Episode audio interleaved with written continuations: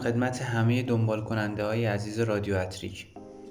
رضا هستم و خیلی خوشحالم که می‌تونم یه قسمت دیگه در خدمت شما عزیزان باشم و تو این قسمت می‌خوام سبک بازی آقای اریک تنهاخ یا اریک تنهاگ رو تحلیل کنم. با ما همراه باشید.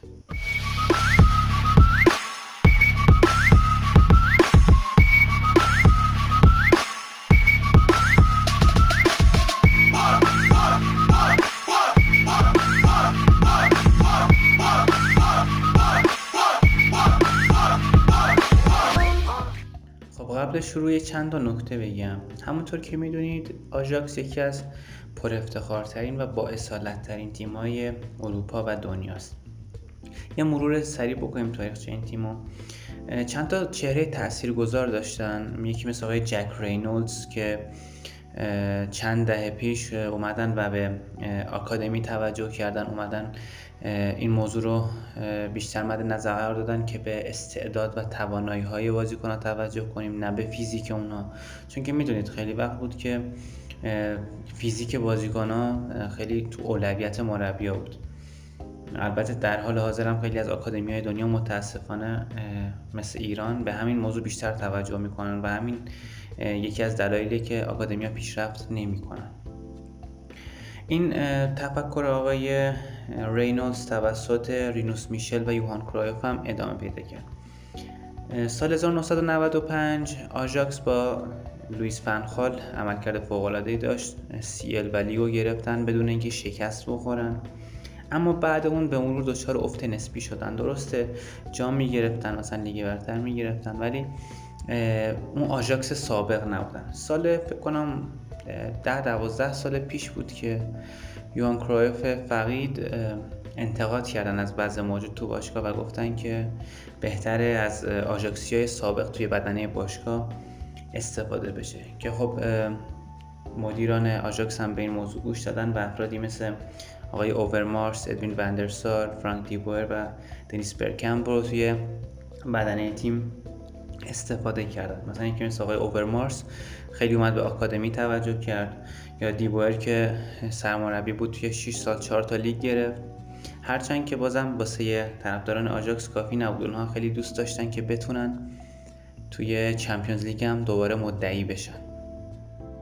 بعد از دیبوئر آژاکس دو بار دیگه مربی عوض کرد که خیلی موفق نبودن و فکر کنم سال 2017 بود که اریک تن هاخ رو به عنوان سرمربی جدیدشون معرفی کردن. تن هاخی که توی اترخت و بایرن مونیخ یه عملکرد خوبی داشت. سیستم مورد علاقه آقای تنهاخ 4 2 3 1 و 4 3 3 که این حالا بستگی به بازی یکم تغییرش میده و حالا از یا 4 2 3 1 استفاده می‌کنه یا 4 3 3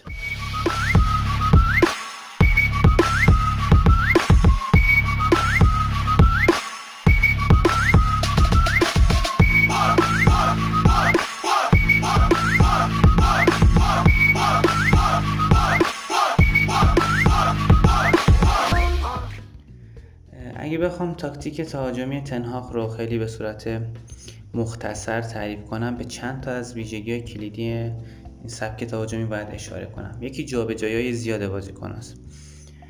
با interchange و rotation های زیادی که دارن خیلی جابجا میشن و سعی می‌کنن فضای خالی رو پیدا کنن و گزینه پاس باشن واسه هم دیگه.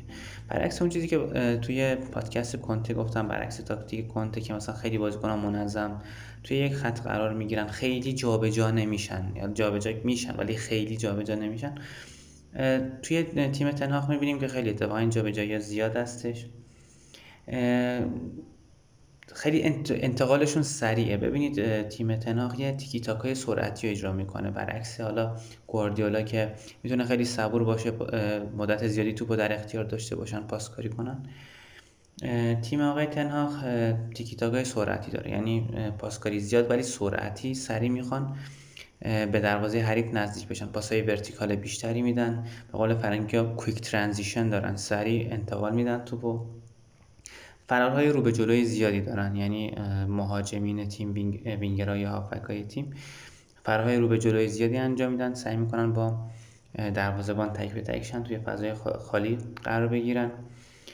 از عقب بیلداپ می‌کنن یعنی از عقب شروع می‌کنن بیلداپ با خیلی پاس مستقیم رو به جلو ارسال نمی‌کنن سریع. و اینکه یه توتال فوتبال شناور تمیز و واقعا اجرا می‌کنن. یه ویژگی فوق العاده ای که دارن اینه که تو زمین خیلی به ایجاد لوزی علاقه دارن. یعنی با شکل دادن فرمیشن 3 3 3 1 یا 3 3 1 3 انگار سه تا لوزی توی زمین شکل میدن تا که بازیکن‌ها همدیگه رو راحت پیدا کنن و گزینه پاس خوبی واسه همدیگه باشن. اکثرا هم این حالت سه دفاعه رو جلو تیمایی اجرا می‌کنن که پرس زیاد می‌کنن. این سه دفاعی که میگم فرمیشن اولیه نیست. یکی از هافبک ها حالا زمانی که دیونگ توی آژاکس بود اون این کار رو انجام می‌داد. میومد عقب مثل یه نقش لیبرو رو می‌گرفت. و توی بیلداپ به تیمش کمک می‌کرد. فول بک ها خیلی خوب نفوذ می‌کنن نفوذهای زیادی دارن توی بازی. وقتایی که نفوذ نمی‌کنن تو کناره هستن با سه هافبک و یکی از مهاجمین و یکی از مدافعین. یه شکل چند زلی می‌گیرن به خودشون. پنج زلی که یه بازیکن تو اون مرکز است که خیلی راحت با هم دیگه پاسکاری می‌کنن. گفتم که تیم واقعا شناور بازی می‌کنه. همه در حال حرکتن. کسی خیلی سر جاش نیست. تیم داینامیکه. همه دنبال اینن که گزینه پاس باشن یا واسه هم تیمیاشون فضا سازی کنن. یه چیزی که ما زمانی که سال 2018 که تیم به نیمه نهایی رفت اون نسل فوق العاده مثلا تادیچ و فندبیک خیلی با هم دیگه هماهنگ بودن. فندبیکی که فوق العاده بود الان زیر نظر یه مربی کم دانش و ضعیف متاسفانه خیلی افت کرده. ولی اون زمان با تادیچ فوق العاده بودن خیلی خوب واسه هم دیگه فضا سازی می‌کردن خیلی خوب با هم دیگه هماهنگ بودن. و گفتم این داینامیک بودن یکی از مشخصه های تیم آقای تنهاخ هستش. معمولا مدافعین وسط بال پلیینگن کار با پای خوبی دارن خوب توپ هم می‌کنن خوب پاس میدن. و گاهن هم حتی می‌بینیم که یکی از مدافعین میره جلو تیم وقتی گل نیاز داره فرم یک دو سه چهار به خودشون می‌گیرن. وقتی که تیم دیگه خیلی تهاجمیه و بازی رو دستشون می‌گیرن. فول بک ها و وینگر یه هماهنگی خیلی جالبی که دارن اینه که معمولا وقتی که از فول بک ها نفوذ می‌کنه وینگر همون سمت یکم به سمت half space متمایل میشه. در اون سمت فول بک اونور یکم به کناره ها متمایله و وینگر یا هاف بک اونور به سمت half space متمایل میشه. و یه حالت مورب خیلی خوبی رو می‌گیرن که باعث میشه خیلی راحت همدیگه رو پیدا کنن و به همدیگه پاس بدن. تو زمین میگم حالت نامتقارن زیاد می‌گیرن در کل. یعنی حالتایی که حریف نتونه راحت پیش بینی کنه که خب فلان بازیکن قراره کجا وایسه که من برم بگیرمش. این کارو واسه حریف واسه مارک کردن بازیکنهای آژاکس خیلی سخت می‌کنه. پاسای عمقی زیادی پشت مدافعین ارسال می‌کنن فرارهای پشت مدافعین خوبی انجام میدن وینگرها و مهاجم تیم. همون forward run ی که قبلتر بهش اشاره کردم. سعی می‌کنن توی half space ها فضای خالی و gap به وجود بیارن با حرکاتشون و پاساشون و از اونجا نفوذ کنن و به حریف ضربه بزنن. چند روز پیش توی کانال کلیپ گل تادیچ به بایر مونیخ مال چهار سال پیش گذاشتم. اگه به اون کلیپ دقت کرده باشید می‌بینید که دقیقا از همین روش استفاده کردن واسه گلزنی.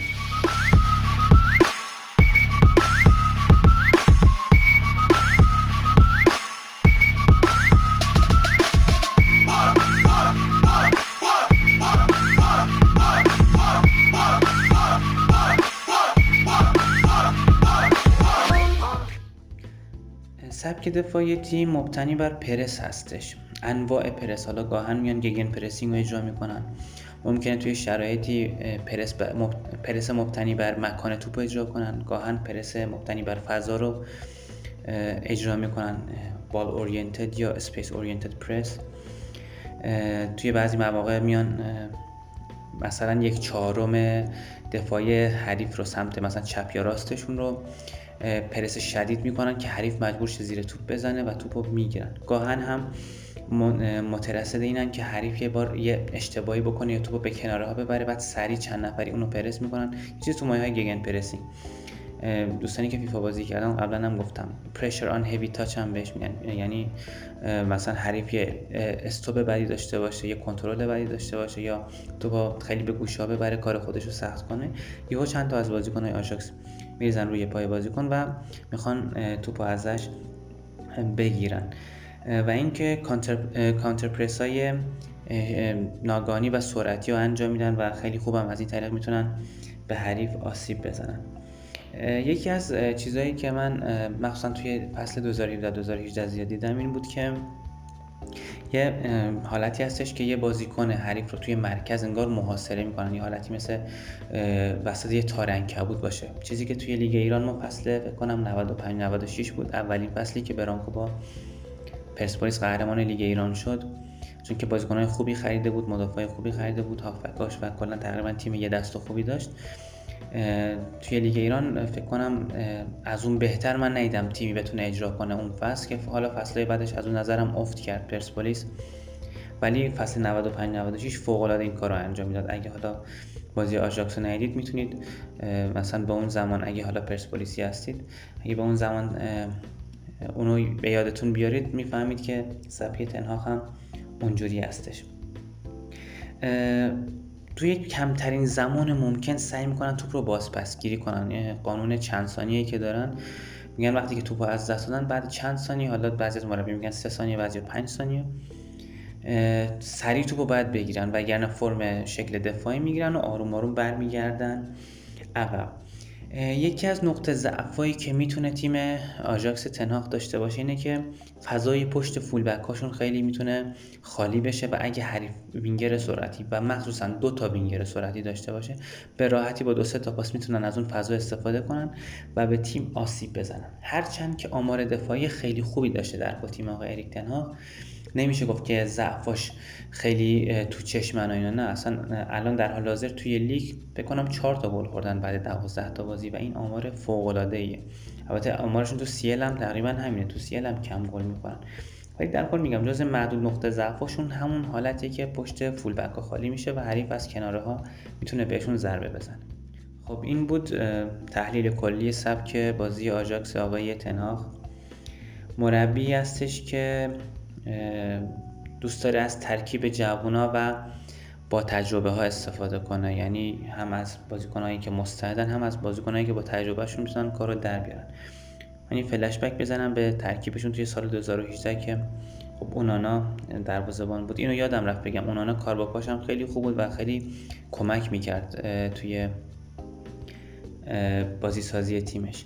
دفاع چپشون تالیا فیکو بود دفاع راست مرزوعی بود بلیند و دیلیخت دفاع وسط ها بودن یه زوج فوق العاده بلیندی که توی منچستر یونایتد خیلی خوب نبود یعنی افت کرده بود. هرچند اون فصلی که فکر کنم فصل اول پنخال اواخرش که از 4 4 2 لوزی استفاده می‌کرد و هافک دفاعی گذاشته بود بلیندو خیلی خوب بازی می‌کرد. ولی بعدش دوباره طبق تصمیم عجیبی که گرفت عوض کرد سیستم و بلیند افت کرد افت کردن شروع شد و ولی آقای تنهاق تونست احیاش کنه. لاستشونه و دیونگ یه ترکیب جوون و با تجربه فوق العاده دیونگ یکی از بازیکنایی که واقعا چشم نواز واقعا چشم نواز بازی می‌کنه. من به شخص هر بار که بازیشو می‌بینم لذت می‌برم از بازی این پسر. دونی فندبی که قبلتر گفتم که چقدر خوب خوب بود توی تیم آقای تنهاق.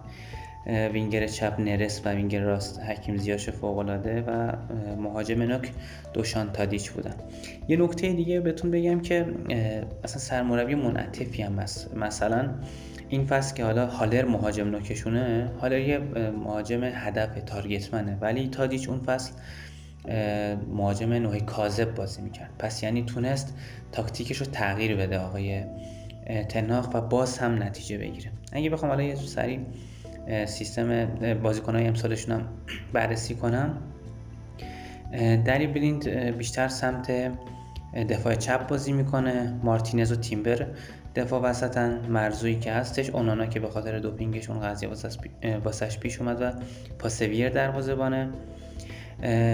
گراونبرخ و آلوارز هافبک های تیم هستن به جای دیونگ و شانه که جفتشون رفتن.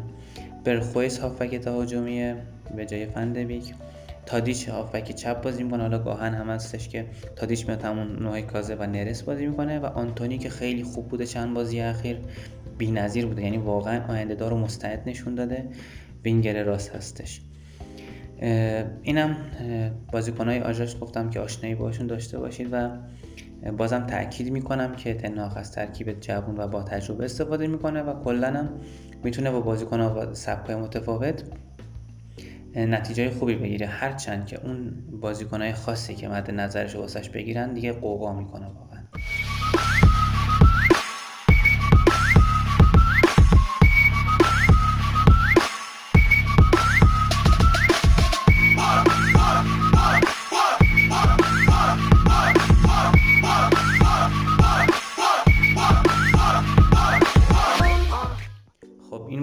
دیگه و تحلیل دیگه از رادیو هتریک. خیلی خوشحال شدم تونستم یه قسمت دیگه در خدمت شما باشم.